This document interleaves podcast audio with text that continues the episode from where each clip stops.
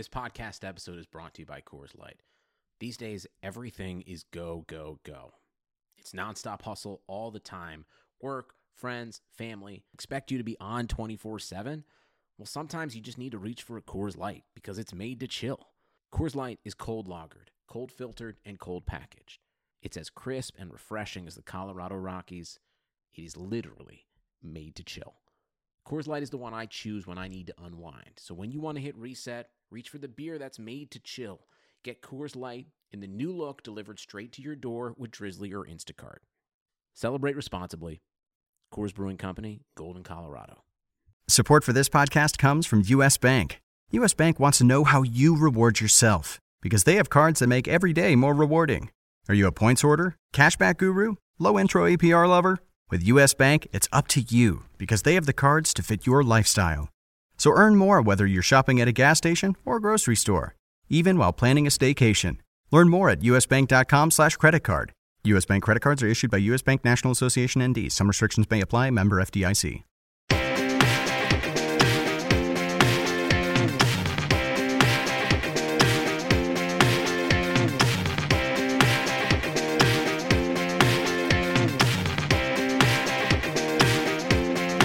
Hi there, hockey fans, and welcome back to RotoWire's signature NHL hockey podcast, Puckcast, with Statsman and AJ Friends. I'm Paul Bruno. You can follow me at Statsman22. My co-host, as always, is AJ Scholz, and you can follow him at AJ Scholz24. That's AJ S C H O L Z 24. We're going to break away from our normal format to begin. Uh, Daniel Negreanu, a friend of the show who's been with us a few times before, is uh, going to join us today. And it's a coincidence that we bring in a guy who has dominated the poker scene in his ongoing career, like the Hall of Fame class of players who we profiled last week.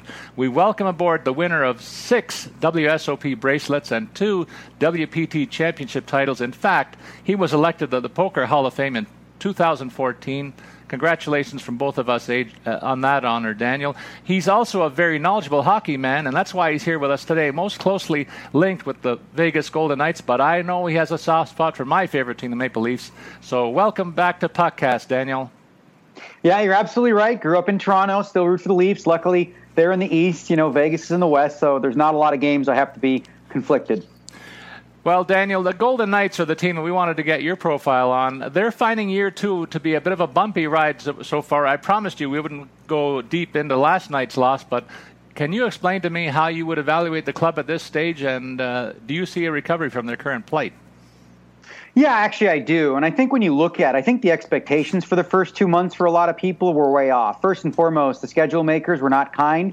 Nine of fourteen on the road in November in October, we had a brutal stretch where we played Minnesota on Saturday, an early game in Buffalo, back to back Washington, Pittsburgh, and then top it off with Philly. They actually went two and three on that trip, not too bad. All of this, of course, without their top defenseman and Nate Schmidt, who was out for 20 games. And, you know, we replaced Neal and Perron with Stastny and Pacioretty. Well, that hasn't exactly worked out because Tuch has been missing from that line. Eakin's been hurt. Haula is gone for the season. Stastny's out for two months. Pacioretty has been floundering um, you know, looking to create some chemistry. So offensively, the team has really struggled. But having Nate Schmidt back, we saw in the first game against Edmonton, you know, that bode well. Uh, obviously, in Calgary, that was the most embarrassing loss of the entire franchise's history, which is only a year, but still.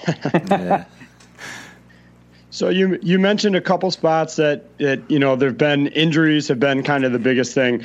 Uh, are there are there any players out there that, that maybe you think would be good to target, or, or maybe more generally, um, you know, types of guys that, that you think they need to add? Yeah, in terms of fantasy, I think the guy that you want to look at is Alex Tuch. I think he's been the best player on the ice for most you know most of it, and he's only a second year player. I imagine a lot of people might undervalue him and overvalue something like the top line, which is you know the go-to line. On defense, I think the return of Nate Schmidt, ironically, um, boosts Colin Miller's production. And I and I said that when he comes back, Miller will be able to drop back into more offensive role. And in the very first game, he you know he had three assists. He only had six going into that, so um, that should help Miller. I also feel like we we definitely have some holes on defense that you know I'm hopeful. I don't think it's going to happen, but a guy like Erik Brannstrom, he could play on this team now. He's blowing it up in the AHL. Uh, was a 15th overall pick a couple years ago, and um, you know I, I I'd love to see him get called up and maybe give Engelland some breaks, but I don't see that happening anytime soon. So on defense, you don't have a lot of like perennial number ones from a fantasy perspective.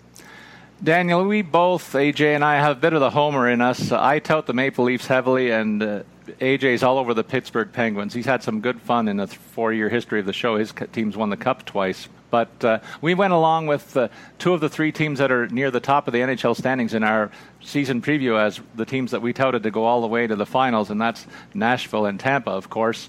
Uh, we're wondering if you made a, a preseason pick in terms of the Stanley Cup finals and your eventual Cup champion. Um, you know, I didn't this year because like look at the way hockey goes, right? There's so much variance, right? Nobody expected the Pacific to be this much of a dumpster fire, right? And you know, obviously early on, you know, a couple teams like you said, Tampa, Toronto, um, and Nashville have performed to par, but like injuries will happen, and I don't think you can really have a clear picture on you know who's going to be right and ready until you're down the stretch run and you know you know like you see what what the teams look like. Uh, there's a lot of hockey to be played. We're only 20 games in. The Pacific is up for grabs for literally any of the teams. And if you look at the standings, there's only essentially two teams. You know, if you don't count overtime losses that are well below 500, that's Vegas and, and LA. Um, but like the worst team in the East, you know, Pittsburgh, which is crazy, is right around 500. yeah. So you mentioned uh, that that Nate Schmidt is back um, from that suspension, coming off that career high last season with 36 points. What what are you expecting out of him this this year with uh, games remaining? Well, he's going to change the offense, I think, in so many ways. He's he's our number one shutdown man. He plays top minutes against you know opponents' top lines, but more importantly, like if you watch that first game against Edmonton, it looked like a different team because we were playing faster. One of the hallmarks of this team a year ago was the fact that on a turnover, the puck, you know, they, they don't. It's it's it's speed over possession. They're looking to move the puck, puck up ice immediately and, and you know not surveying the, the, situation. And Nate Schmidt played a much faster game. And for this team to be successful, they need to score a lot more goals in transition. Where the numbers in terms of transition goals from this year to last year are way down. We have picked up a few more garbage goals, if, if you will, and defensively, we're actually right on par with where we were the year before. The problem is, you know, second line and third line scoring has been close to non-existent. Daniel, this is the third year that I've worked with AJ on this podcast, and each year we've had a dollar bet that our listeners have really enjoyed us bantering about all season long. The one that we came up with this year is uh, hits close to home with both of us. AJ currently leads as Crosby and Malkin. That tandem leads my two guys, Matthews and Tavares, by a five point margin. Although Matthews has been inactive for ten games now, Crosby's out for a couple. If you had to handicap this uh, this bet, which side would you be on? Well, if you know, obviously this is going to come down to injuries, right? If Matthews isn't playing, well, you, you lose, right? If Crosby's out for any extended period, like you know, you're going to lose. Um, if all things being equal, I be, I feel like Toronto has a lot more support, so they're going to just score a lot more goals. Like Pittsburgh offensively, they're they're barren right now. You know, outside of the big three, you know, Kessel's doing his job, point per game player the last ten. You know, Crosby and Malkin, you can always expect to put up points, but a guy like Daniel Sprong has not worked out you know, Dominik Simon has been okay, but like they don't have a ton. And this is just what happens, you know, when you're a perennial top team where you win Stanley Cups, you don't just get to keep that group together forever. We see that with Chicago. They still have Kane, Toews, and the defense, but the rest of the supporting cast is weakened. And I think if you look at Toronto's supporting cast, you know, despite missing, you know, an offensive superstar like William Nylander, they're scoring in bunches, and Pittsburgh is is is, uh, is not going to be able to match that firepower. So that's why I would give the edge to the Leafs. So speaking of bets, we have a little wager of our own going on. Uh, now, I, I, am noting that that Nolan Patrick is uh, on a three-game uh, pointless streak again, slumping a little bit, but but I have to imagine you're feeling pretty confident overall. Yeah. So the bet was 30 points for Nolan Patrick, and I think the key is he's a second-line center and he's playing top power play minutes. Like, is there a guy in that position that you would actually predict less than 30 points? Right. And if you look at his, his season last year, in the last 23 games of last season, he scored 17. And he came into the year injured in his rookie year. So in his second year, you expect more production. You know, the team's a little deeper. Having Van Riemsdyk back, I think, just makes the offense more potent. I think Philly's like a, a surprise team. If if they could get anyone remotely decent to play goal, like that would be a really dangerous team. Like you look at those top three lines in the defense, and you think, wow, this is a stacked team. And then you look at their goalie and you're like, oh, I get it. I get it now. Daniel, looking at the Leaf situation, of course, the uh, big name out there in the RFA land is Willie Nylander, holding out a lot longer than I thought, and maybe AJ's on side now too. The deadline for a decision seems to be December the first, but now the Leafs are chirping about the fact that they're not even bothered by that. They'll let him sit with season and hold on to his rights. I'm a little worried that if they go that route, he may entertain something from the KHL, but really, in my heart of hearts, I think this deal gets done before the deadline, and I think he's returning. What's your take on that situation? Well, I think you're probably right. It's going to be a last minute deal. Having said that, Kyle Dubas has a lot on his hands in terms of uh, difficult decisions. A you know, a, like a luxury of riches, really. The problem is, you know, you have uh, what is Matthews is going to want 12 million. Yeah. You're paying Tavares 11 million. Marner deserves 10 plus, right? Now, how much can you actually? And then you might want to have to sign, you know, uh, a Rielly or a Gardiner, or otherwise you have literally no defense. So where does a guy like Nylander fit in, right? Five six million is not something that he you know he's going to want to take. So he's going to want something in the neighborhood of seven or eight million. The question is like, um, like as, as the thing is with the salary cap era, every team by design is going to have some kind of a weakness, right? Right now, if you look at the Leafs, it's I would call it maybe on the right side of the defense, right? It's it's pretty weak over there. So the problem is nobody really wants to give away really top D men for you know a winger or which is what Nylander plays, although he can play center. Um, the only real fits that you could see for trade is maybe Carolina for like a Brett Pesce type or something along those lines. But other than that, like, you know, I'd love to have him here in Vegas. Like, believe me, I'd rather you guys take Pacioretty. We'll give you whatever you know what. Please give us Nylander. We'll, I'll give you Pat and a bag of pucks and, a, and, a, and I'll bake you a cake, whatever it takes. But um, you know, Nylander, you know, the, he's just in a bad spot because he's not part of the top three, and it's difficult to pay more than three forwards big money like that. So you know he might be the you know the man with the short end of the stick here and, and have to move. So uh, we'll talk a little bit of poker here. What sort of uh, what's your event calendar look like coming up? And then what's the best way you know for podcast listeners like myself that are interested in, in following along to to see how it's going? Yeah, well, I do a, po- a podcast myself on poker, which is called Dat Poker Podcast uh, which you can find on iTunes and whatever podcatchers that you use. Uh, as far as my calendar, I've been taking a little bit of a break right now. The Super High Roller Bowl, which is a big event, three hundred thousand dollar buy-in, five million first prize. I came in second in May in that, and I won three million. And they actually have changed the dates. It's usually in May. They're going to have another one in December. So I'll be gearing up for that, playing a Bellagio event, and then in the PokerGO studio playing the uh, Super High Roller Bowl. It's a it's a cool field. It's like uh, capped at 49 players. They reserve 20 seats for you know fun players, as we like to call them, and the rest go into a lottery of professionals to get into this event. So very prestigious, very fun one, um, and I'm always looking forward to that one. Well, podcast listeners really got a kick out of uh, your analyses today, and you brought it as usual, Daniel. You're a great follow at Real Kid Poker. We urge our listeners to jump on that. I certainly did a long time ago, and it's not, not just poker that you're all about. You got opinions on hockey, you got opinions on politics, and I, I love the, your takes right down the line. So we want to thank you again very much for your continued support of the podcast and the interest in in jumping on with us at a really short notice. AJ and I plan to be in Vegas in July uh, to settle this dollar bet and make a presentation. It'd be great if you could hook up with us and and uh, meet the rest of the gang when we do that presentation. Daniel, we'll talk about that down the line. But again, our thanks for jump, jumping on with us today. Always a pleasure, guys. It's always fun. Thank you Thanks very so much. much. All right. Well, before we kick off the rest of the show, just remind our listeners that throughout the week, uh, if you have questions about your lineups, fantasy hockey, or just hockey in general, you can tweet at us. You can follow me at AJ Scholz24. You can follow Paul the Statsman at Statsman22. And of course, as we said, you can follow uh, Daniel Negreanu at Real Kid Poker. Uh, another great follow on Twitter there. And thanks again to Daniel for coming on the show today. All right, let's before we dive into the 31 teams, there are a couple of small deals, AJ, and there are a couple of coaching changes too. But we'll get into those parts a little bit later.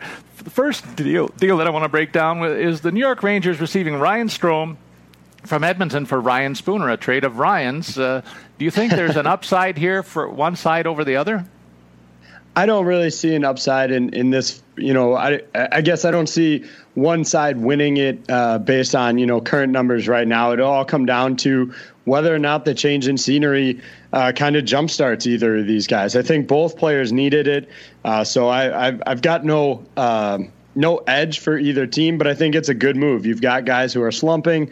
They flipped uh, cap space, so it's basically an even cap hit uh, to what the teams had before. So um, I basically call this a push, and we'll see. You know, if if Strome can put something together with the Rangers or, or, or you know Spooner with Edmonton, then maybe uh, you can evaluate this trade again in a, a, another year or two and see how that goes. But uh, for now, I think it's just an even swap. Yeah, I don't see either one of these guys cracking the top six. And really, if you're not uh, top six relevant, uh, you're an outlier in terms of DFS value in my world. So unless one of these guys jumps up and proves themselves, uh, they are what they are, and that's uh, maybe seventh to ninth forward on their respective clubs. And then a little closer to home for you, the Penguins. Uh, shook tried to shake things up a little bit. Uh, they received Tanner Pearson from LA for Carl Hagelin. This is a trade where you can argue these are potential top six guys, AJ, and so a little more of an impact uh, deal. I think. I'd, I'd like to know what you think about this this matchup. I mean, honestly, I put this in the same category to be to be perfectly blunt. You know, Hagelin not doing much for Pittsburgh. Really hasn't for a while in terms of production. Now, what he brings, um, you know, in the in the locker room, uh, uh, from everything I've read, a, a, a, favorite in the locker room. So obviously that's a concern there, shaking that up. But um, again, they flip the salary so that it's even. I guess the the both teams kind of get what they want here too. Tanner Pearson is under contract for another two seasons at 3.1, so that's $900,000 in savings in future seasons. Uh, and Carl Hagelin will be a free agent at the end of the year. So LA, who seems to be trending for a, a little bit of a retooling, I won't call it a rebuild. Uh, you know, they'll get that four million dollars off uh, the books at the end of the year. And honestly, if their season continues as it has, uh, I wouldn't be surprised to see Hagelin moved again towards the end of the season uh, as as a rental for a for a playoff team. So uh, basically a push, but I and I think it helps both clubs and and hopefully both guys can can kind of rediscover that scoring touch. Yeah, I like this deal for the Penguins. I'll say AJ because uh, Tanner Pearson is two years removed from a 24 goal season. If the Penguins add that kind of offense to their mix, they're going to be really happy with his output. Hagelin really hasn't reached those levels for a, a few years in his uh, career ledger, and and Pearson also brings some size and physicality. I like that in the Pittsburgh lineup. They're a little shy in that category. I don't like to see Malkin doing most of the banging for your club, so maybe he adds a little bit and takes a little pressure off the big man in that regard. Let's uh, swing into our look at 31 teams in uh, 31 minutes. We'll try for AJ. The Anaheim Ducks had a 1 1 and 2 record last week. Cam Fowler, though, uh, big news there. There was a lot of injury news uh, in the NHL. We'll touch on most of it here. He's out with several face, facial lacerations uh, in an incident uh, incident last week. The Ducks' top D man is going to miss several weeks. It looks like the offensive load on the back end then falls to Hampus Lindholm and Brandon Montour. Not much DFS value in either of them, I'm afraid. And up front, Max Comtois, who provided an offensive spark before going on the IR, is on a conditioning stint in the minors. He should reclaim a top six role when he comes back. And if he gets it, he might be worth a look at uh, DFS play in terms of a low end option. Yeah, absolutely. That's a great call with Comtois. Uh, I, I think probably will take Rakell's spot on that first line uh, with Rakell going down to play with Kessel and Silfverberg, but but could slot in there. Um, I think what's clear is Andrew Cogliano will be bounced uh, from the top six there. I, th- I, think he's the most likely to get get uh, kicked out of his spot there. But yeah, the injury to Cam Fowler is a big one. I think it, it will affect this team wholesale. I, I, I think without that kind of uh, you know, stalwart uh, and an offensive producer on the blue line when you've already got Hampus Lindholm uh, sidelined as well is is really going to hurt them uh, long term here. And so I, I expect this team to kind of take a hit here. Uh, they have some young, kind of intriguing prospects who are getting time and could see more minutes. Marcus Pettersson, Andy Welinski, uh, but both of those are, are kind of development guys. Jake Dotchin got called up as part of that. Uh, and then for you know some of those out there concerned about the fact that uh, Gibson wasn't available on Saturday, uh, he looks like he was back at practice today and should be ready to go uh, for their next contest. In Arizona, they're still above 500. They went one and two last week. They'll be they'll they were only giving up uh, less than 2.5 goals against. And uh, in the coming weeks, Chychrun and Goligoski are out on defense. So I think that it's going to be hard pressed to keep that level. And Raanta in goal might be the one that pays for it. He actually might even be out of the lineup, it seems now, with the latest news that I'm looking at, out for a minimum of one week. So trouble on the back end and in goal. Up front, Clayton Keller and Alex Galchenyuk went scoreless last week. That's also a problem, as the Coyotes only notched four goals in their last three games. So uh, things are coming apart a little bit uh, if you're looking at the last seven days here. Yeah, I think I think this team was overperforming. If I'm being perfectly honest there.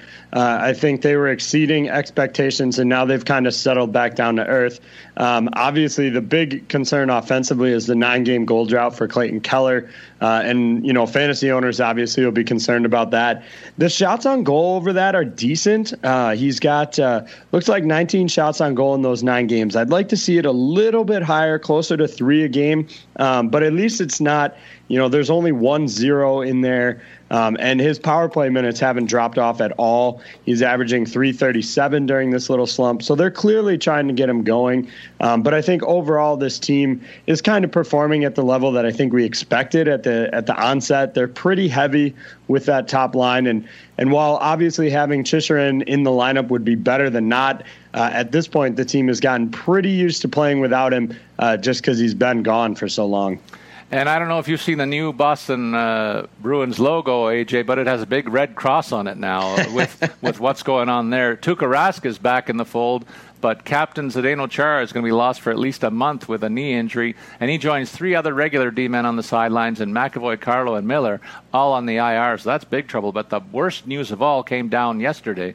Patrice Bergeron is out with a rib injury, and the note that they assign with that is he'll be reevaluated in four weeks. So he's going to be uh, gone for at least a month and probably a fair bit longer if you look at it. And that means they're breaking up the top line. They've already done so in the first game without him, putting Pastrnak on one unit and and uh, the pest Marchand on the other one. So uh, the future does not look bright in Boston right now.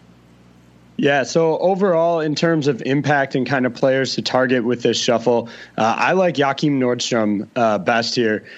Obviously, Jake DeBrusk is not David Pastrnak, but he still offers a, a decent, uh, you know, he's a decent winger, solid top six guy. So then you get Nordstrom playing in between him and Marchand. I like that more than Anders Bjork, who will play with Pastrnak and Krejci. I just think Pastrnak is such a focal point there, and Krejci is going to be the one trying to get him the puck that Anders Bjork kind of gets lost in the mix here. So, uh, in terms of fantasy impact, Joachim, uh, Joakim Nordstrom is the guy that I target with all of those injuries. It sounds like they're going to get Kevan Miller back on Wednesday, so that at least will help ease the pain there uh, with Chara and, and all those other guys out. But obviously, this is kind of a, a, a young, cobbled together blue line uh, that you know there's there's not really any of them that I would I would target in terms of uh, you know fantasy. Jeremy Lauzon, maybe if if you really needed a blue liner uh, in, a deep league, that's that's about it. Um, other than you know, I would take him over Jakub Zboril. Connor Clifton probably not going to play. Steve Kampfer is is just not his style of game to to be an offensive producer. So Kevan Miller back, but yeah, it, things are going from bad to worse in Boston. And in Buffalo, it's going the other way around. This is a team that both of us thought could be on the fringe of playoff contention if all things went right. Well, they went 4 0 last week. It can't get much better than that, can it? A balanced attack with two strong scoring lines and some other forwards pushing them bodes well for the offense, but the emergence of Rasmus Dahlin, we've been waiting on him to show some uh, some of the talent that made him the number one pick. Well, he showed it last week he's definitely uh, added to the mix on defense. And uh, the very steady, steady goaltending, heralding the, the arrival as a Sabres team that will take a big step forward if they keep this up. I think they're for real, AJ. Yeah, I tend to feel that way as well. Um, it, it, seems like things are coming together in, in a good way. Not, um, it doesn't feel like flash in the pan. It's not like guys that uh, should be producing are producing at astronomical levels. I don't think they're over reliant on Eichel and Skinner, um, although those guys are kind of the linchpin of the offense. They're, it feels like they're not over reliant, which to me, you know, that's kind of what we saw in Arizona. Is Clayton Keller was putting up these huge numbers, and then his production dropped off, and the whole rest of the team kind of dipped from there.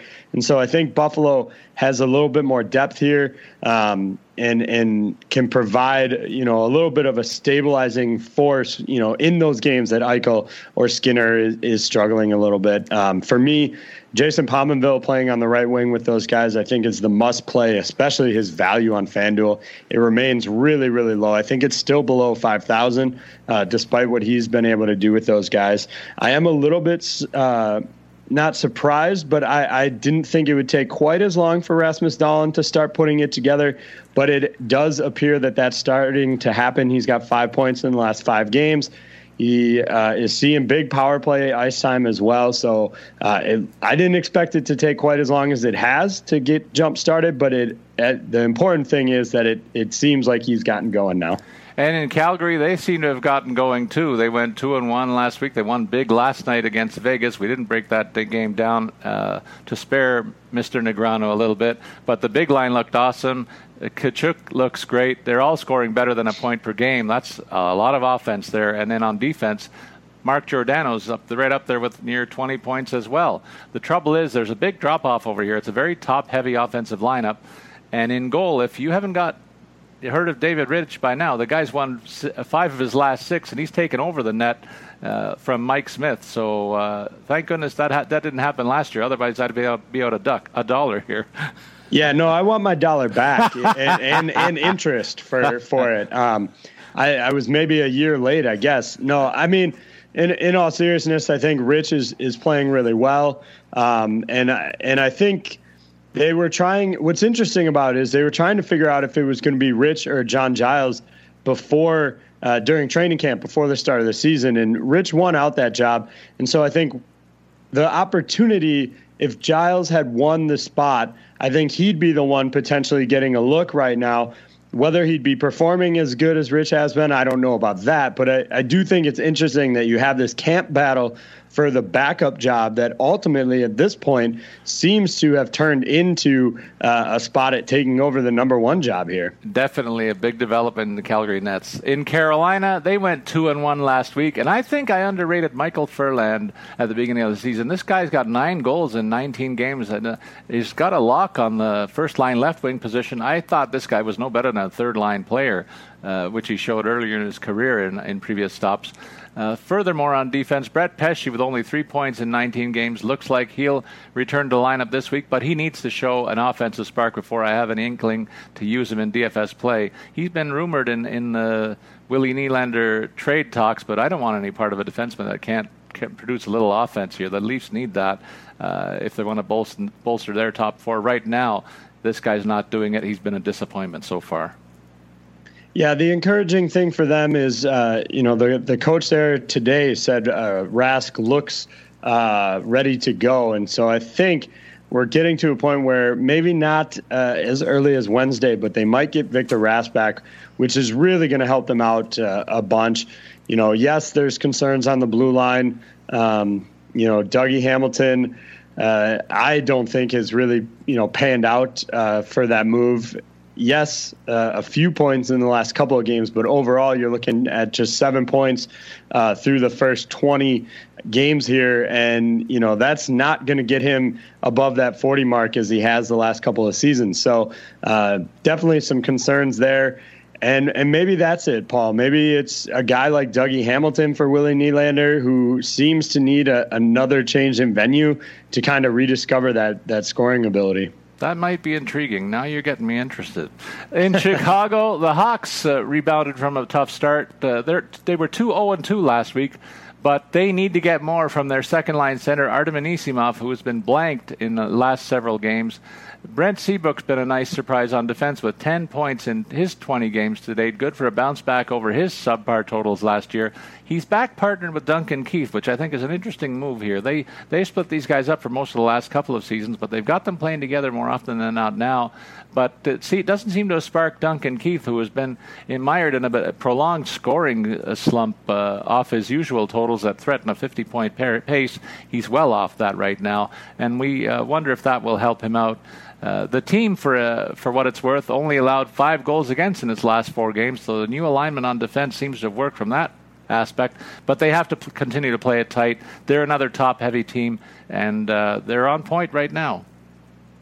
Well, it's not just Anisimov that needs to figure out his game right now. Alex DeBrincat hasn't scored in his last three. Nick Schmaltz is also on a four-game uh, pointless streak. So it's that entire second line that can't seem to put anything together right now.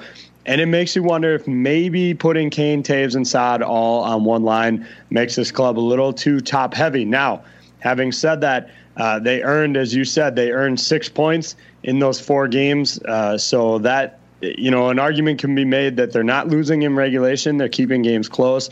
But if they're going to kind of turn the season around and be a playoff team, they absolutely need to get more out of that second line. In Colorado, the Avs went 2 0 1 last week, and I'm excited about the Tyson Barrie's performance. Uh, among the top scoring D men in the league, but now he sports a career high plus 11 season to date. That's a stark contrast from big, big negative totals that he's posted in no fewer than the last three years of his career. So really turned it around to rank among the top blue liners so far. Similarly, Semyon Varlamov has a career best 232 goals against average going, along with a 926 save percentage. Great numbers from him as he uh, is trying to put a subpar year behind him, and he's well on his way to doing so. That's signs that this team is for real too, though. That's what all this is about. Tyson Jost at the number two center position has three points in his last four games since coming off the IR. IR. That's good news. To make room for him, Alex Kerfoot moved over to the left wing spot on the same line, but the guy continues to produce. He's now got eight points in his last seven games, so it's not anymore a one line team. They're getting goaltending, and their top defenseman is playing well. Yeah, the goaltending situation is what's really interesting to me. So you look at uh, Varlamov's last two games, both wins, gave up just four goals in those contests, uh, a .920 save percentage. You would have thought that maybe uh, based on those two two outings, and those were against Edmonton and Boston. Those are quality teams uh, that have some star power that maybe they would have stuck with him, but instead they went back to Grubauer for two in a row. Grubauer's given up three in each of those outings. And what's interesting is it seems like there's a committed plan here to split these guys as evenly as possible. You know, you look at it, it was two on, two off for a little while. Right now, it might be four on, four off. So um, you may want to consider, you know, looking at Grubauer possibly getting a few more starts. Uh, you know, maybe he gets to start uh, Wednesday, and then uh, they go from there. So, kind of interesting to see that despite strong performances by you know one of the netminders, they're sticking to this split uh, plan. In Columbus, look, at I got a good look at this club last night when they came in to, in to see the Leafs, and uh, they had an unbeaten streak of six games snapped by the home side uh, in that game, a very entertaining contest. Uh, Sergei Bobrovsky allowed only four goals against in four games prior to last night, but he got beat by three shots on a pretty low shot total against him, uh, while they got a lot of shots at the other end of the rink. Their top line is humming. We're going to talk about one of the guys there that makes the grade as the stud of the week, but I want to talk also about Alex Wennberg sparking a surging third line at center. That before last night he had six points, including his first goal of the year in his last six games. So uh, this is looking like one of the stronger teams in the league again. Full value for their overall record of nine, six, and two, but they did take it on the chin last night in Toronto, and their coach was not happy about it at all. Well, John Tortorella is not happy about a lot of things, but um, all that to be said, I, I think uh, you know one of the players that that I for sure targeted uh, this this offseason in terms of season long formats was Zach Werenski. Uh, had 20, uh, 37 points in just 20 or in 77 games last year, and so I I expected big things out of him, and so far. 13 points in 21 games is, is solid production. What's concerning to me is the ice time right now. On the year, he's still averaging 2204, but you look at his last six con, uh, seven contests rather, and it's down to 1738 in those outings, including that game last night where he didn't see any time on the power play. So that is very uh, kind of concerning there for me, and I think something to watch. So far, his production hasn't dropped off, four points in those seven games, um, but it, it is a sign that that maybe I don't know if they're trying to shuffle something around, if there's concerns about him defensively, and so they're not putting him on the ice as much. Um, but definitely something to monitor if if you're on Werenski in season long formats. The Dallas Stars were two and two last week. That's kind of who they are, I think. AJ. They've been forced to pay attention to team defense a little bit more than they're used to because they're missing four regulars on their blue line. That's a huge hit. They allowed only six goals in those last four games, so kudos to the replacements. I guess are in order. Khudobin continues to shine as a backup here, but uh, he's got a 232 goals against average in five starts. I'd like to see him get more of a share in the net as long as he continues to play that well and spell Brian Bishop, who can, tends to be a little bit injury prone in my uh, eyes, AJ. The Stars also brought up Roope Hintz, a 22 year old Finn. Aren't you glad I took that name instead of you? uh, he was scoring better than a point per game in, in uh, nine AHL tilts, and he's getting going to get top six minutes. He scored a goal in his debut on Sunday, in fact. So keep an eye on on uh, the young Finn Hintz and uh, see where, if he can hold on to that role. Well, you kind of hit the nail on their head there in terms of Bishop and, and injury concerns. Uh, news coming out of today from last night's contest expected to miss a week uh, due to a lower body injury. Uh, and so uh, it sounds like overall the team's happy it wasn't a, a bigger deal. Uh, in fact, I believe the coach said he was one week is less than four. so, um, you know, so uh, good news there, I guess. But yeah, it's definitely a, a concern to see, um, you know, him pick up another injury. But so far, Khudobin's played well enough that that it may not have as big of an impact as it would have in, in previous seasons. And over to the Detroit Red Wings, our friends in the home office are a lot of them are Wings fans, despite the fact that you're located in Wisconsin. I don't quite get that. I'll need an explanation, maybe off air one day. Uh, the Wings lost another veteran forward in a week. They went two and one, as Darren Helm expects to be is expected to be out for several weeks due to an upper body injury. Again, with that very uh, flimsy description. Uh, one young player who is taking advantage of this extra playing time is Michael Rasmussen, who's pushing for top six minutes with his recent play. He's got five goals and one helper in his last nine outings. In the Nets, Jimmy Howard's been outstanding in, in goal with a goals against average right around 2.6 and a 92% save percentage.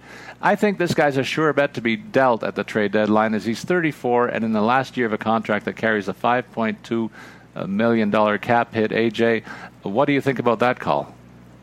Uh, actually, what I've heard is is rumblings of an extension. Wow. Uh, in in Detroit, and I I mean I, we'll see if it materializes, but that's kind of been uh, what I've heard uh, in regards to this situation, which is a bit of a surprise. I would imagine if they are thinking extension, you know, given his age, you're looking at maybe three, maybe four million in terms of cap hit. I don't think they would give him another five point two uh, million dollar deal the team is about to uh, hopefully get a boost here. Thomas Vanek pretty much uh, trending towards a, uh, a return here uh, on Wednesday, which will be good news for them. Obviously, you mentioned Helm out, so it's kind of gain one, lose one um, for Detroit right now. Uh, but I, I, think this team, it, there's just not a ton going on out, outside of that top line. You know, maybe AA on the second line, but – um, there's just not enough scoring for me to really be confident in this team long term. Well, you might be saying the same thing about the Edmonton Oilers, and I guess the management is concerned enough to make a change, which was announced earlier today. Todd McLellan is out. Ken Hitchcock is back in. He, I, I, thought he was retired as a coach, to be honest with you, but he's going to take another shot at it. I think the attraction of being a coach for that uh, McDavid Draisaitl combination was what pulled him out of retirement. They've got five players here on this club who account for over 70% of this team's goal total. That's not good. That doesn't spell anything near balance. Tobias Rieder. Uh, his loss for the next month due to an upper body injury will not change those numbers, I don't think. Ty Rattie has returned to a top six role, and he's trying to do something about jumping into that mix, collecting two points in his last five games. He's going to need to do more more than that to hold on to the role, though. The other good news uh, pertains to the goaltending mix. Mikko Koskinen continues to outplay Cam Talbot and has made two of the three starts last week with a solid relief in, mixed in there as well. I expect him to get control of the net uh, over the next coming weeks, and uh, that should benefit the team. A good goalie battle is never really bad news. It uh, it forces each of these guys to bring their A game, and they're all going to be challenged to really focus on defense under the the guidance of Hitchcock. That's his modus operandi to your point, Paul, it, it came out uh, just a few minutes ago that Koskinen's actually going to get the start uh, tomorrow. And so just another indication that he's slowly kind of taking over the Nets here from Cam Talbot.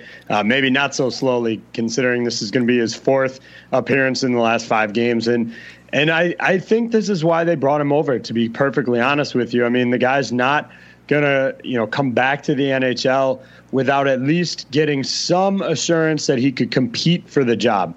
I don't think they would have promised that he would take it over, but they at least have to have said, well, hey, Cam Talbot's coming off a terrible year. If he's terrible again, you you could take it over. So, um, you know, we'll see how that how that pans out uh, long term here. I don't like this hire. Um, you know, I get Ken Hitchcock is from Edmonton. Uh, and so, kind of, you know, native native boy makes good kind of kind of story storyline there.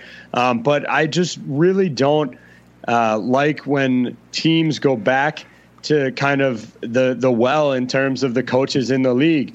Um, you know, we've seen this time and time again. I like the Blackhawks taking a look at a 33 year old coach uh, getting first NHL experience there. Yeah, is it going to pan out? Well, maybe, maybe not. We'll have to see. Um, but I think it's better to at least experiment with something new, try a new guy, see what happens there, uh, and and then live with the consequences from there, rather than just kind of going back to the well. Uh, like I said, he's from Edmonton, so maybe we can give him a, a little bit of a pass on this particular signing. But with all the teams that have made these moves, I'm hoping we can see some new guys getting opportunities to become head coaches. Well, the interesting thing for me, we'll talk about this for another minute, is that Edmonton's situation is a team that's all offense oriented, and Hitchcock is all about team defense. So it's going to be interesting to see if this this meshes well. It happened in Washington this way when they brought in their their coach that led them to the Stanley Cup last year. You recall how that turned out. Barry Trotz had uh, history of being a very good defensive minded coach. The the Caps were an offensive minded team before he came in, so maybe they're hoping for history to repeat over there in Edmonton, and that's the comparable that I see on the horizon. In Florida, we'll get back to the team uh, outlooks here. They went two and two last week. Yandle on the blue line is on a tear with points in 13 of his last 16 games. He's been a DFS darling in that stretch. After a nice stretch since he came off the IR, Roberto Luongo was shelled in uh, two games, allowing 10 goals against. They also got into a shootout last night in Ottawa, too, but Reimer was in net for that one. I expect Reimer to get more of a shot uh, just to, to rest Luongo, if nothing else. It's a it's a luxury. These guys have two veteran goalies, but they have to perform. They got to give get better than the goals against they're allowing in the last little while. It could be a case of if you win, you stay in. In terms of the Panthers net, in fact. In uh, Monday night's game, though, the worst news that came out of this one was Vincent Trocheck, their number two center, was stretchered off the ice with a leg injury. That's going to keep him out for a long while.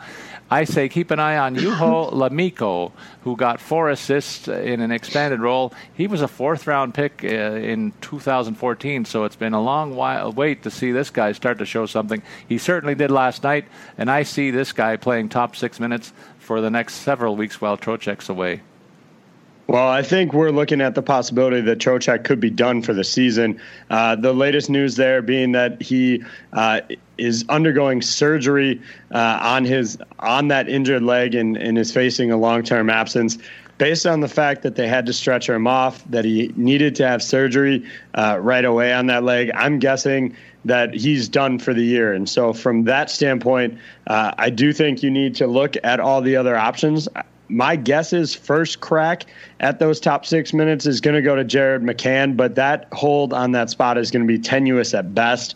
Uh, and so there'll probably be a couple people shuffled in and around that. Basically, what you're going to want to do in terms of DFS play is figure out who is getting that spot on a night to night basis with Huberdeau and Bjugstad and kind of go from there. Their value should be pretty low uh, in terms of salary cost. And so uh, they can kind of up uh, swing you there. So that that's kind of what to watch for in, in terms of this injury. I'm taking on all these tough names. You're not giving me a pat on the back here, man. the LA Kings went two and two, a surprise for the last place team in the league that they went 500 on the week. With Budaj not looking good in his first appearance, though, Cal Petersen is the bell of the ball. He posted a 226 goals against and a 935 in his save first three appearances last week, and then he comes up with a shutout to boot. Uh, Carl Hagelin, uh, we talked about him earlier. He's going to start out as a left wing three, but there is a path to the top top left wing role if he can score a little bit. Alex Iafallo, the current left wing one, has only two points in his last 11 games, AJ. Yeah, well, that's still better than what Hagelin's done in the last like two years. Um, no, so yeah, it really, you know, I the thing with Hagelin is the the numbers were never outrageous. I mean, if you were looking for him to be like a 40, 50 point producer, he was miscast from the start in that aspect. But you know, looking back uh, with the Rangers, consistently over 30. His first year in in Pittsburgh, when he split between Anaheim and Pittsburgh, uh, got 39 points but since then, it, it hasn't been great. Uh, did get 31 last year, but it took them all 81, uh, 81 of the 82 games to get there. So um, I'm just not sold on it. And, and I don't think that, based on what I've seen, I don't think he's going to be able to break in uh, to that first line. In Minnesota, the story was a bit of sour news for a team that's been on a torrid start. They went one and three last week. Mikko Koivu, though, has rebounded from his slow start with 11 points in his last seven games. That takes a little bit of the pressure off the number one center, Eric Staal, who's been on fire all year long. With five points in his last five games played, Jason Zucker is also back to playing top six minutes on left wing, so that's more good news offensively. On uh, the defensive side of the puck, well, Devan Dubnyk has seen his goals against average creep up a little bit as he allowed almost three goals per game in his last eight starts. So the goaltending needs to settle down a little bit to get back to what it was early on. That's uh, much higher than how Dubnyk started the last several seasons. So keep an eye on that one. And the good news for them is really they're still the healthiest roster in the NHL, AJ. Yeah, not too much to report in, in terms of injuries for them, especially with everything uh, that's come out today and, and even into the last week. Uh, one kind of interesting line, I won't even call it a shuffle, we'll call it a tweak. Uh, Jared Spurgeon is playing with Ryan Suter, which I think increases his potential uh, to get some points. They've moved him and Mathew Dumba have kind of switched spots there. And so I don't have any concerns about Dumba. I think he'll continue, uh, you know, to produce as he's capable of doing. He's got five points in the last four games, and I expect that to continue. But I think this is uh, a good move for Spurgeon, who hopefully can, you know, add a little bit more uh, production, try and get back at it. He's on a seven-game goal drought, has just two assists during that stretch, so maybe this shuffle can can help get him going. And the Montreal Canadiens, I never thought I'd say this after 18 games. They're 9, 5, and 3 so far, 17 games if I got my math right. They went 2 1 and 1 last week, and Max Domi is off to a historic uh, start with the Habs. 24 points in his first 20 games with the Canadiens. That's uh, uh, uh historic high for this uh, this club. Uh, he's off to an amazing start, and it's something that made me think back to the summertime when I had a, an occasion to talk to somebody who was a family friend, and she said Max is dying to get out of Arizona, and he wants to play for a team where hockey really matters. Well, he certainly found that recipe and he's certainly delivering the goods. And I'm happy to retell that story a little bit now. Uh, he didn't like it in the desert there. He, he, didn't mind the weather, but it wasn't a hockey atmosphere, and he's been brought up in that in that mold. So I think that's a big part of why he's enjoying life in Montreal as a Canadian. And it doesn't hurt that he's been playing a lot with Thomas Tatar during the course of the season. He's become a fan favorite as well with six goals in his last six games it's unexpected contributions like these that have the Canadians unexpectedly in contention. And I don't see him going away anytime soon because Carey Price now has looked back in top form over the last week, winning two games on the Western Canada Road Swing. He turned aside 79 of 83 shots that he faced. Those are Carey, more Carey Price numbers that make sense in terms of what he's capable of rather than the early part of the season where he kind of struggled a little bit. And all of this is without Shea Weber, who seems to be trending uh, in the right direction. Now, uh, not going to play this week at all, so still at least a week away. I'm guessing probably closer to two, um, but I wouldn't be surprised somewhere around December 1st. Uh, about then, I would guess that Shea Weber is going to be back. That's just kind of how I've gotten the feel for it um, not going off any actual, you know, tangible timeline provided by the, the league. But um, so it's good news there. They did lose Noah Juulsen, uh, who's going to be out indefinitely after uh, getting hit in the face with a puck. They are dealing with injuries to kind of minor contributors, Paul Byron, Nikita Scherbak, and even Joel Armia, who's a big uh, penalty kill guy for them. So there's certainly some injury concerns, but overall, uh, potential to get Shea Weber back uh, in the near future. And uh, Nashville Predators, they kind of have an, had an even uh, week on the schedule last week, which is the worst of their season. They're one of the best teams in the league, but last week the top top bad news that they faced was right wing number one Viktor Arvidsson is out of lineup for a month with a broken thumb. That's a big blow to their offense. Calle Jarnkrok uh, tried to fill in a little bit. He's recorded a hat trick and a, a new scoring line role, which resulted uh, in his play at the right wing spot. And uh, on defense, PK Subban will be sidelined there uh, with an upper body hurt. That's a tough blow. That means a lot of pressure on Ryan Ellis, the top right wing, right uh, shot on the blue line, is going to be really playing all the heavy leverage minutes. But he used, he's used to a heavy workload anyway. Veteran Dan Hamhuis will likely get a shot at the second right uh, defense position. He's not a guy who you can pin a lot of hopes on in terms of scoring, though. Don't overrate him. He's much more of a defensive minded player now. Well, they do get back Austin Watson, which uh, from his suspension, which will help kind of alleviate, uh, not entirely, but it'll help alleviate uh, having Arvidsson sideline. Watson's got two helpers in, in his first three games. I think he'll definitely push for a bigger role. Obviously, Jarnkrok is, is, is holding on to it firmly right now, but if he does slip at all, uh, I would be uh, not be surprised to see Austin Watson move in there. What is surprising is Kevin Fiala uh, now down onto the fourth line, just isn't getting it done, and, and clearly they want to see something else from him. You look at his minutes the last two games.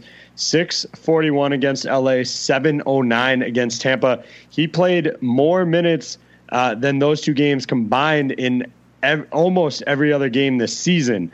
Uh, and so clearly a message is being sent that he is not producing at, at the at the level uh, that they expect him to. And in New Jersey, like Nashville, they lost their number one defenseman, Sami Vatanen, will be lost to this club for at least a week on the IR with an upper body injury. In addition, Nico Hischier, their outstanding sophomore center, missed all four games last week and won't be available until at least late this week. Despite these issues, the club went 2 1 and 1, allowing a total of only six goals against. Uh, with Brian Boyle, uh, rangy center, center, also on the IR. The Devils are really thin in the middle position. Pavel Zacha has responded to this new opportunity as a scoring line pivot, finally notching his first goal of the season, playing more physically and blocking some shots even. That's not usually a part of his game, but he's really trying hard to make good on this opportunity, and he's got the skills to make it pay off in the score sheet too.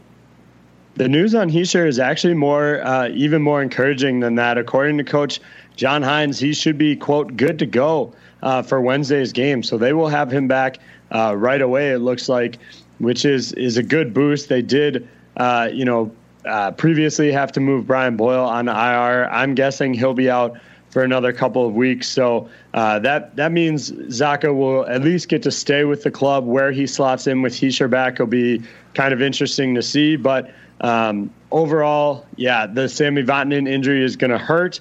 Um, Steve Santini close to returning, although he's nowhere near the same caliber of player uh, there. But uh, obviously, having Hischier available for Wednesday is is key. The New York Islanders went two and one last week, AJ, and there's two games above 500. Andrew Ladd, though, out indefinitely with a lower body injury. This guy just can't buy a break after signing that big contract.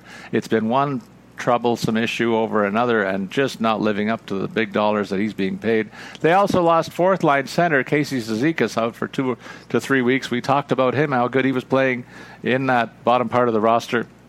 Lower body injury will sideline him. I'm going to have a key eye, keen eye on Michael Dal Colle, a North Toronto native who was a prolific scorer in the OHL. With the injuries that have happened here, this guy's finally going to get a shot. He was a fifth overall draft pick in 2014, but just hasn't found his way in the NHL.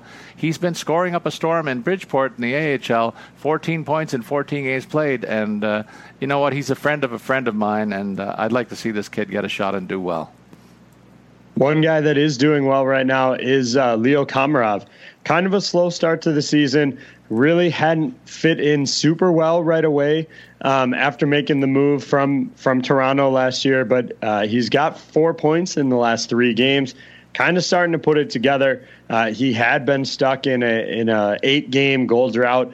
Um, and and the shot totals there were not great. And even in the games he's producing, his highest shot total is just two, uh, and that actually goes for the whole season. He's never put three shots on goal in a game, which to me strikes of a player that's going to be kind of hot and cold throughout the year. Um, and so you kind of have to time it right and, and figure out, you know, when's the best time to use him. Right now, it seems like a, a good, uh, you know, spot to put him in because he is hot right now, but uh, it could turn just as quickly. Well, and the Rangers' fortunes turned last week. They went three and one, and now are above 500. But uh, the news is not all great. Matt Zuccarello has missed five of the last six games with a lower body injury.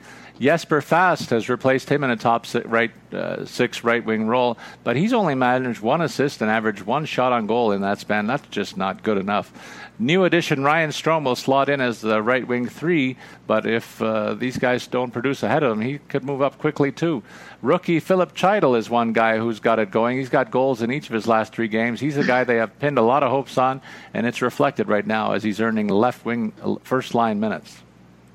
I do think Strome uh, could be a, a, good candidate to move up there. They may have to consider moving him to the left side. Um, you know, they've got fast. excuse me, especially when Zuccarello comes back. You mentioned Chytil performing well, um, but you know Namestnikov has moved up and down the lineup. He's not guaranteed that top spot. Uh, Jimmy Vesey obviously competes uh, for for those minutes as well, although he's kind of firmly fallen into a bottom six role. Um, so I do think Strome will kind of move all over this lineup. Injuries will be a factor, um, and I guess just pick and choose. As I said, you know, with a couple other guys, got to pick and choose your spots here.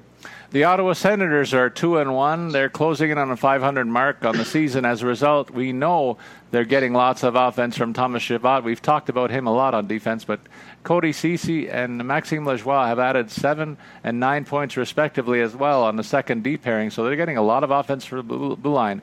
They're also spreading out their top players to get three effective offensive lines going. Recent call up Drake Batherson is on a line with Matt Duchene. That's a great spot for a guy to make his debut, and he's produced two points in his first three games as a pro.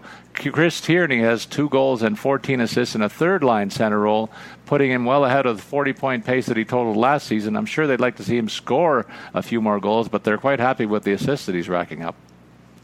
Yeah, I'll be the first to admit I I didn't see this team as as being capable of putting together three scoring lines at the start of the year. It kind of felt like it was Duchene or bust. Um, but Batherson performing well. Dzingel's been good all year. Brady Tkachuk, obviously, uh, we kind of expected he would be decent. And all this without a guy like Jean uh, Gabriel Pageau, who could easily factor in uh, as well in terms of some some depth scoring here. 33 points last year, 40 uh, three the year before. Uh, if and when they get him back, uh, I think he factors in a little bit, but he's out for, for so long that obviously in, in season long, you're not going to pick him up. But impressed with what this team's been able to do without a guy like that.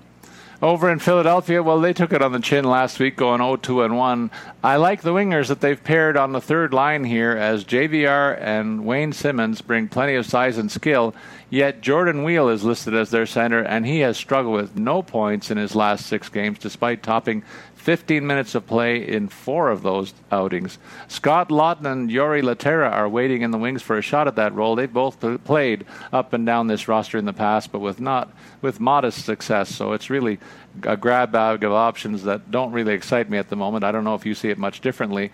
And then that's the other news that's relevant is Brian Elliott's expected to miss the next two weeks. So it's again left in the hands of the number three and four guys on their depth chart. I mean, despite having you know two very very good uh, elite caliber centers at the top in the one two in, in Couturier and Patrick, this center I actually feel is one of the weaker positions on this team. Yeah. Because Weal Laughton and Lehtera are are so bad, to be honest with you, and uh, so it'll be interesting to see how you know. It sounds like Michael Raffl is going to be back soon. I don't know if that opens up the door for somebody to move uh, over to center, or if they're going to have to look to add somebody if they want to be you know playoff rele- relevant. But obviously, uh, as Daniel mentioned off the top, as you mentioned again, uh, the goaltending is the biggest question mark here. Uh, even when healthy, I don't think Brian Elliott and Michal Neuvirth have really performed that great. Uh, and so right now it's Calvin Pickard, maybe Alex Lyon for a few games. Um, but this team is rapidly approaching a point where they may just want to call up Carter Hart and just call it a day, right? He's their, you know, goaltender of the future. Well, maybe it's time to make the future now. Well, Puckcast, Pat, Puckcast listeners, my partner can't be too happy as uh, the Pittsburgh Penguins are 0-3 and 1 in their last four starts. They've sunk to the bottom of the Eastern Conference standings. I never thought I'd see that with this roster. Captain Crosby also out with an injury. That's pretty bleak, uh, pretty bleak week, uh, AJ. Derek Brassard has come off the IR though, and that slots him in as uh, the other scoring line center behind Malkin for the time being. And the good news for the Pens is that he's done it before, and uh, Sid the kid will be back sooner rather than later. So all is not lost in Pittsburgh by a long shot. Casey DeSmith continues to clearly outplay Matt Murray in the nets, and that's a problem as I see it. Tanner Pearson, we talked about him joining this club, and he gets the left wing gig with Malkin and Kessel. That's not too shabby a landing spot, is it? No, absolutely not. And it, it sounds like Crosby is approaching, uh, you know, getting near to returning. Tomorrow might be too soon, so you might be looking at after uh, American Thanksgiving on getting him back. Uh, losing Matt Cullen uh, to IR is huge, and and yes, his stat line's not going to show it necessarily, but this is a guy that kills penalties. This is a leader in the locker room uh, who a lot of the guys really like. And honestly, outside of Crosby, uh, Malkin, Hornqvist, Letang, might be one of the like untouchable guys only because of his relationship uh, with Jim Rutherford. These guys have clearly worked together a bunch. Um, so not having him is is a big loss. It it may not seem like it, but it definitely is. Uh, Malkin missed practice today, but it sounds like it's just maintenance. Uh, so no real concern there. Um, and I got a question on Twitter about whether it was Matt Murray uh, being bad or if the defense was kind of letting him down. I actually don't put a lot of the blame on the defense. I think it's equally divided among all the skaters here. There have been bad turnovers in scoring situations. That falls on the forwards and the blue liners. And so that hasn't helped Matt Murray, who is playing bad. I mean, there's no two ways about it. Matt Murray has not looked good this season. I really think they need to consider bringing in. I think Casey DeSmith has done great and so this is no knock on him, but I think they need to consider bringing in a veteran goaltender who can just settle Matt Murray down and just say, you know, help him get into a, a good headspace. Uh, you know, I've talked about Al Montoya in the past. This is a guy that's in the minors. I can't imagine that Edmonton is going to charge you too much to get him, especially with how good Koskinen's been performing. They clearly don't need Montoya. Um, so just someone of that kind of ilk because this is an organization that has no veteran goaltenders uh, in the system. Casey DeSmith is the oldest goaltender that the Penguins have, and he's like 26. Wow. In San Jose, they went two and one last week, but the exciting news for Sharks fans is that Erik Karlsson found his offensive groove with his first goal of the season and a total of five points and a plus three in his last three games both dramatic turns from what we've seen from him year to date. Up front, Thomas Hertl has missed five of his last seven games played. He's a spark plug on this offense, and he's been a point per game player through 16 games played. So they have to be, patient while he deals with a number of small injuries that have accumulated at the same time. It's quite likely that he'll be, he'll be back at full strength in a week or so, and he'll grab that uh, top six role right away. Yeah, uh, again, the the kind of late breaking news, as as it were, is that uh, Hertl is going to play tonight, uh, according to reports coming coming out of San Jose, and so um, that's a that's a big addition, as you said, uh, for sure. I think he slots right into that second line uh, with Couture and Timo Meier. You know, maybe they switch that up a little bit, but uh, this really helps kind of bolster that team. Uh, with him healthy, that's that's it for everybody. the The whole team is pretty much healthy right now. Obviously, there's you know the kind of unreported bumps and bruises that you play through, but that makes for a very dangerous Sharks team. Karlsson, as you said, producing uh, with a healthy lineup. Uh, this is going to be a hard team to beat. Well, and I thought St. Louis was going to be in that boat too, AJ, but they went one and three last week and uh, losing those three of those, those last four games, concluding with a, lo- a loss against Los Angeles, a 2 0 shutout loss, led to a coaching change as Mike Yeo was replaced by, it looks like, Craig Berube stepping in as the new bench boss. In fairness, they've been hit by a rash of injuries too recently. You consider that top end wingers Jaden Schwartz, Alex, and Alex have been sidelined with upper body injuries and are not likely to be available this week. That's a tough blow to this, the depth here. And missing defensive minded blue liners Gunnarsson and Bortuzzo has hurt as well. That's putting pressure on the, the entire defensive structure, which could expose Jake Allen and Chad Johnson to more shots on goal and more goals against. It's a t- tough situation for St. Louis. I didn't see this coming.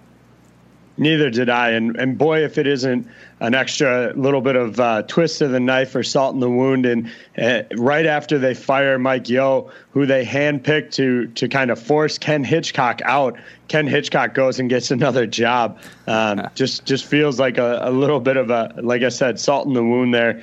Injuries are obviously a factor, but this is a team that's underperforming.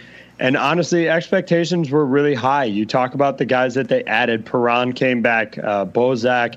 Um, obviously, they have Vladimir Tarasenko as kind of you know they're like stalwart on on the club. They added Patrick Maroon, who, as you mentioned, has been hurt lately, and so I think really what got Yeo is that expectations were so high, uh, and they just haven't lived up to it. I don't necessarily think uh, this team's going to do a, a, ton more um, than what they have been. I expect them to be a fringe team. Maybe they squeak in with a wild card, but uh, more likely, I think they're out of the playoffs.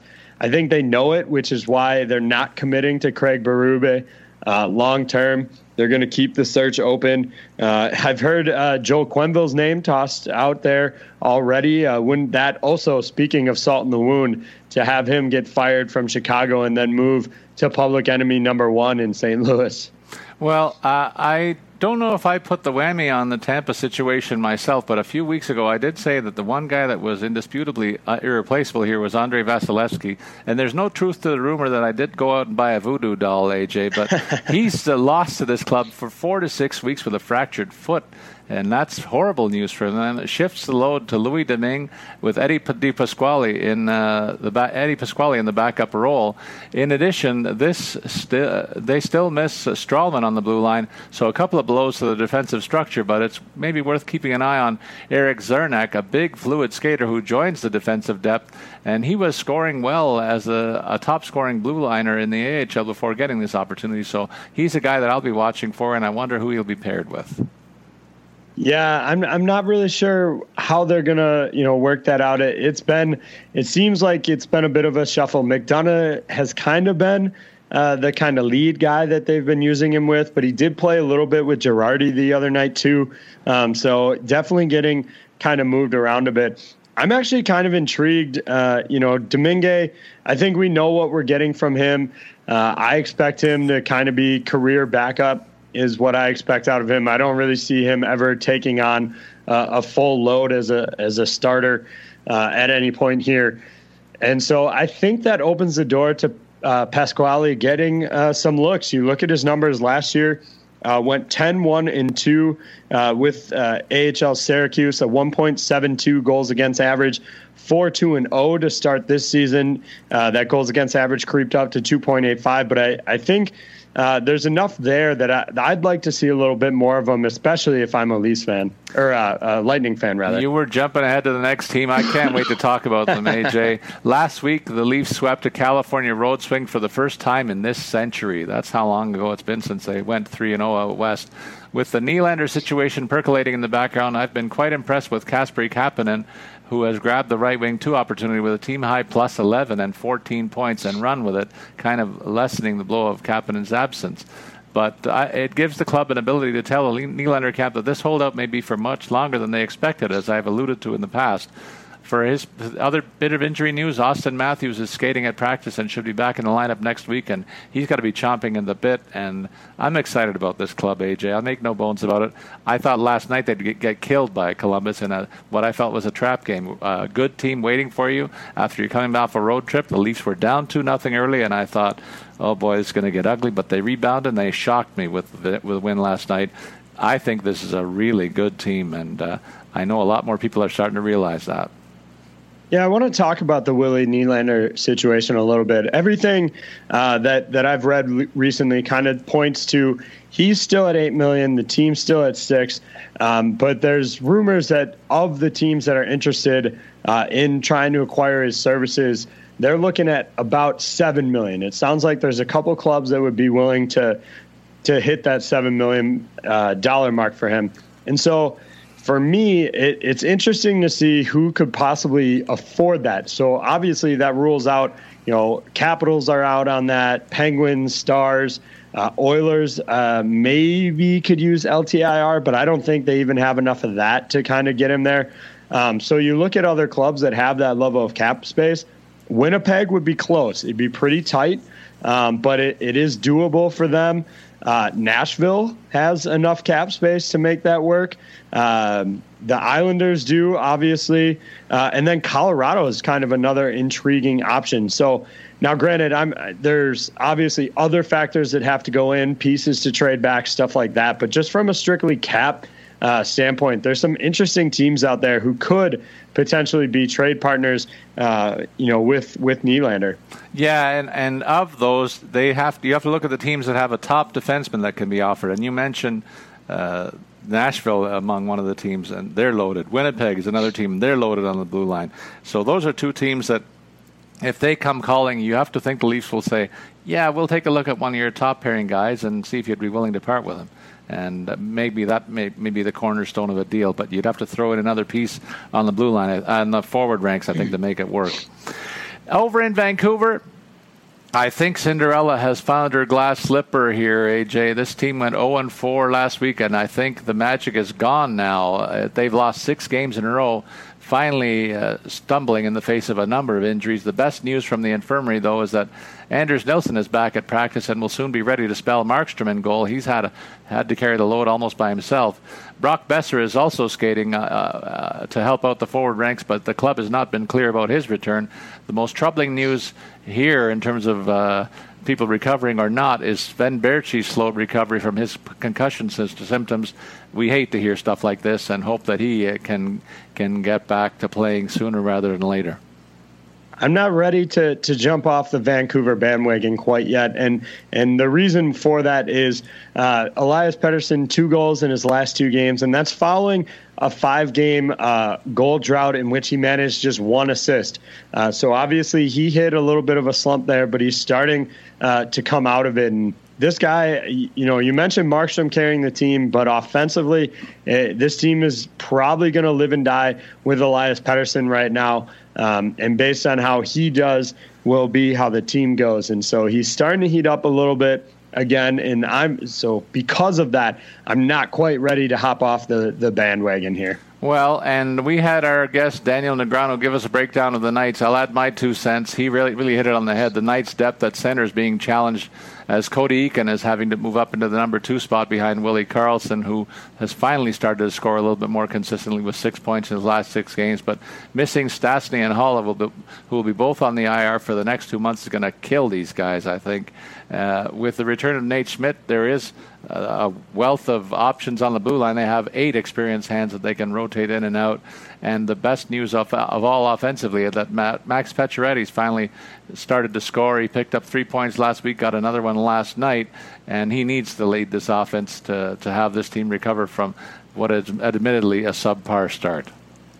Well, and he mentioned that you know Colin Miller could could see an uptick uh, in productivity uh, with Nate Schmidt, but one person Daniel didn't mention that could benefit from that is Marc Andre Fleury, and having a guy like Schmidt in front of him uh, will really kind of uh, ease. You know, the it may not directly decrease the shots that Fleury sees, but it'll probably cut down on the uh, high quality chances, and so I think that helps Fleury the defense, I think, was underrated in contributing to Fleury's kind of career year last season. Uh, and so to have a full complement of guys there uh, is only going to help between the pipes as well. Over in Washington, they went three and one last week, which is great. But uh, news that isn't great is Evgeny Kuznetsov is another big name who's sidelined, and uh, I think he's dealing with a concussion situation. AJ, it's not simply an upper body injury as as is being reported. I saw this play, and it looked like a drive-by blow to the head with a shoulder hit.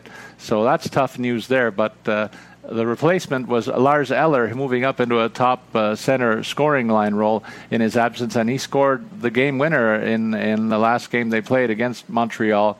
So uh, kudos to the X-Hab for paying an immediate dividend, but a tough blow there offensively with Kuznetsov out, and it could be a long-term situation. The Caps are being similarly tight-lipped about TJ Oshie, who may be dealing with the same issue. Uh, there also is not much information about him. These are tough times that the Caps could be facing, missing a pair of their top six forwards. Uh, Andrei Burakovsky is a guy who might move up into a right wing two slot if Oshie's not able to go. Yeah, the other kind of uh, injury concern, it's you know not going to be as big of a factor, but Brooks Orpik underwent uh, a, a, surgical procedure on his right knee. He's expected to be out four to six weeks. I think this is really dealing with whatever has kept him out of the lineup uh, for the last uh, looks like ten games. And so I, I, think this is why he's been out. I, I don't necessarily think it's uh, you know like a healthy scratch situation or anything like that. Uh, and so that's kind of a big blow on the blue line. Um, maybe not a huge blow, but it is a factor. Um, you know, it, it hurts, you know, when they need a more physical, uh, more shut down defenseman, they're, they're not going to have him waiting in the wing. So, so I do think it'll make an impact there. Uh, and, and yeah, obviously, I think you're right with Andrei Burakovsky. I think he'd be the guy uh, that I'm targeting in daily. Playing up with Backstrom and, and Jakub Vrana, uh, I think he'll kind of take on a, a bigger role uh, with Oshie sidelined. And finally, we come back to the Winnipeg Jets. They went 2 0 1 last week. They looked great in uh, d- dismantling the Canucks in their last game. Kyle Connor doesn't get the same notoriety as some of his mates here, AJ, but he's scoring a better than a point per game over the last five games, back on a pace that was better than 31 goals and 57 points he registered in his rookie campaign last season. The club has no serious injuries to talk about, save for Dmitry Kulikov, but he's a depth defenseman anyway, and he's a month away from rejoining the, li- the lineup with an upper body injury. Speaking of the Jets' defense, though, they have to be a little disappointed with the lack of offensive production from big name types like Tyler Myers and Jacob Trouba, who have combined for a total of nine points between them and only two goals. So they need to get more from those guys who are considered top four D men with an offensive upside. It's not happening right now. And thankfully for the Jets and their fans, the club does not really seem to be suffering for that right now. Yeah, I do want to talk about kind of a, a weird situation that happened with the Jets. Um, so they have this this young prospect, uh, Kristian Vesalainen, uh, who was with them at, at the start of the season. They sent him down uh, to the minors. And then while in the minors, a report came out that he was. Uh, his rights had been acquired uh, by a KHL team. So uh, one team bought his rights from another team over in the KHL. And that kind of indicated that he might be contemplating a move over over to Russia. And apparently, he has an out clause uh, in his contract for just this season that would allow him uh, to basically back out of that. After this report comes out, the club suddenly promotes him uh, on Friday to to the big team. So it'll be interesting to see if this uh, you know was the promotion warranted? Uh, you know, do they think he's offering, uh, you know, good enough production there to be on the on the club, or was this in response uh, to you know that report that he was potentially headed back to the KHL? That's an interesting one, AJ. Thanks for digging, digging that one up. Uh, we're going to bypass the FanDuel segment of our show because there's only one game on the slate in the NHL tonight, but we do want to retain your interest with the stud of the week and the rand of the week, which will come up right now. The stud of the week is a guy I got to look at up close uh, when the Jackets came to town in Toronto last night. Cam Atkinson was the number one star in the NHL last week coming off a week where he had five goals and three assists. What does he do, against Leafs? Well, they scored two goals, and he was in on both of them with a goal and an assist. So he continues a real red hot streak. And it's worth noting that he is the smallest guy in terms of stature on this roster, which is one of the tallest and most physical clubs in the league. He only stands at five foot eight and plays without fear and goes to the dirty areas, and that's where he scored his goal last night and set up the other one. Uh, he's far eclipsed his fifth round stat and status from the 2008 class. He's been doing this for a while, but at this pace, he's headed for career best totals. So hats off to Cam Atkinson in this corner. Yeah, I absolutely agree um, you know, a, a, player that's you know had a little bit of a dip last year, uh, and and that's mostly due to just being sidelined. He only played 65 games, uh, and so was limited to 46 points. I think if he had factored in to a full 80 game season, uh, would have hit the 50 point, if not the 60 point mark, uh, as he did the, the year prior. And so, um, off to another strong start. I think if the health uh, can hold up you know, he'll definitely challenge for, for potentially a career best. I mean, he's on pace uh, for a career high right now. Um, and so if he can keep it up, he, he might be able to get there. And here we are about five weeks into our show cycle, and we're going to talk about Brad Marchand in the rant of the week. We've never done this before, have we? It just no. seems that this guy is the most frequent subject of my rants and yours in the history of our podcast, and he continues to make enemies all over the place, now trolling refs and even fans from the penalty box. Look, he did not have to jab the opposing goalie while on a forecheck the other night. He was penalized, and, you know, it was a light tap. It was to the back of the leg, though, AJ. And you don't see anybody else do that. This guy got nailed with a penalty that he deserved, and he chirped the officials, got a double minor, and then he pulls out a white towel, puts it on the end of his stick to further show them up, and then he go, gets into it with the fans. That's dumb, one dumb move after the other, and it earns him more bad press. And I don't think the guy is going to get a pass from any refs in the near near future. That's also going to hurt the Bruins on the ice. It was an unintelligent move, to say the least, and he'll continue to pay and cost his team in the process. Too bad about all the antics, but because beyond it all, he's a hell of a player. Yeah, I mean, it, it's pretty much just par for the course uh, with him. I mean, at this point, nothing really uh, surprises me with with uh, what he does on the ice. uh, you know, I just it is what it is. You have to kind of accept that that's uh, what he does on a on a night to night basis, and clearly Boston's willing to put up with it. Uh, you know, I, I don't expect to see supplementary uh, sup, uh, additional discipline for him uh, because of this, but you never know. The league may uh, need to side with with the referee association just to to kind of help them out there. So we'll see, but overall, I think you know, as a fantasy owner, as a fan, and as you know, team brass, you just have to take this the good with the bad here on on Brad Marchand because clearly he's not going to stop. Well, AJ, this was a lot of fun. Right off the top, we want to thank our special guest, Daniel Negreanu, who's a great friend of the podcast show and a very popular follow for his takes on hockey as well as poker. You want to follow him, folks, uh, at Real Kid Poker, one of the best handles that I see on the Twitter Twitter sphere. And uh, I think it's a fine place to wrap up uh, this week's episode of Puckcast that's uh, with Statsman and AJ. Please remember to send your comments and questions on Twitter. Follow me, Paul Bruno, at Statsman22, and you can follow AJ at AJ Scholz24. As always, we invite you to listen in to Puckcast to get your tips to stay ahead of the competition and your fantasy hockey planning and research. So long, everybody.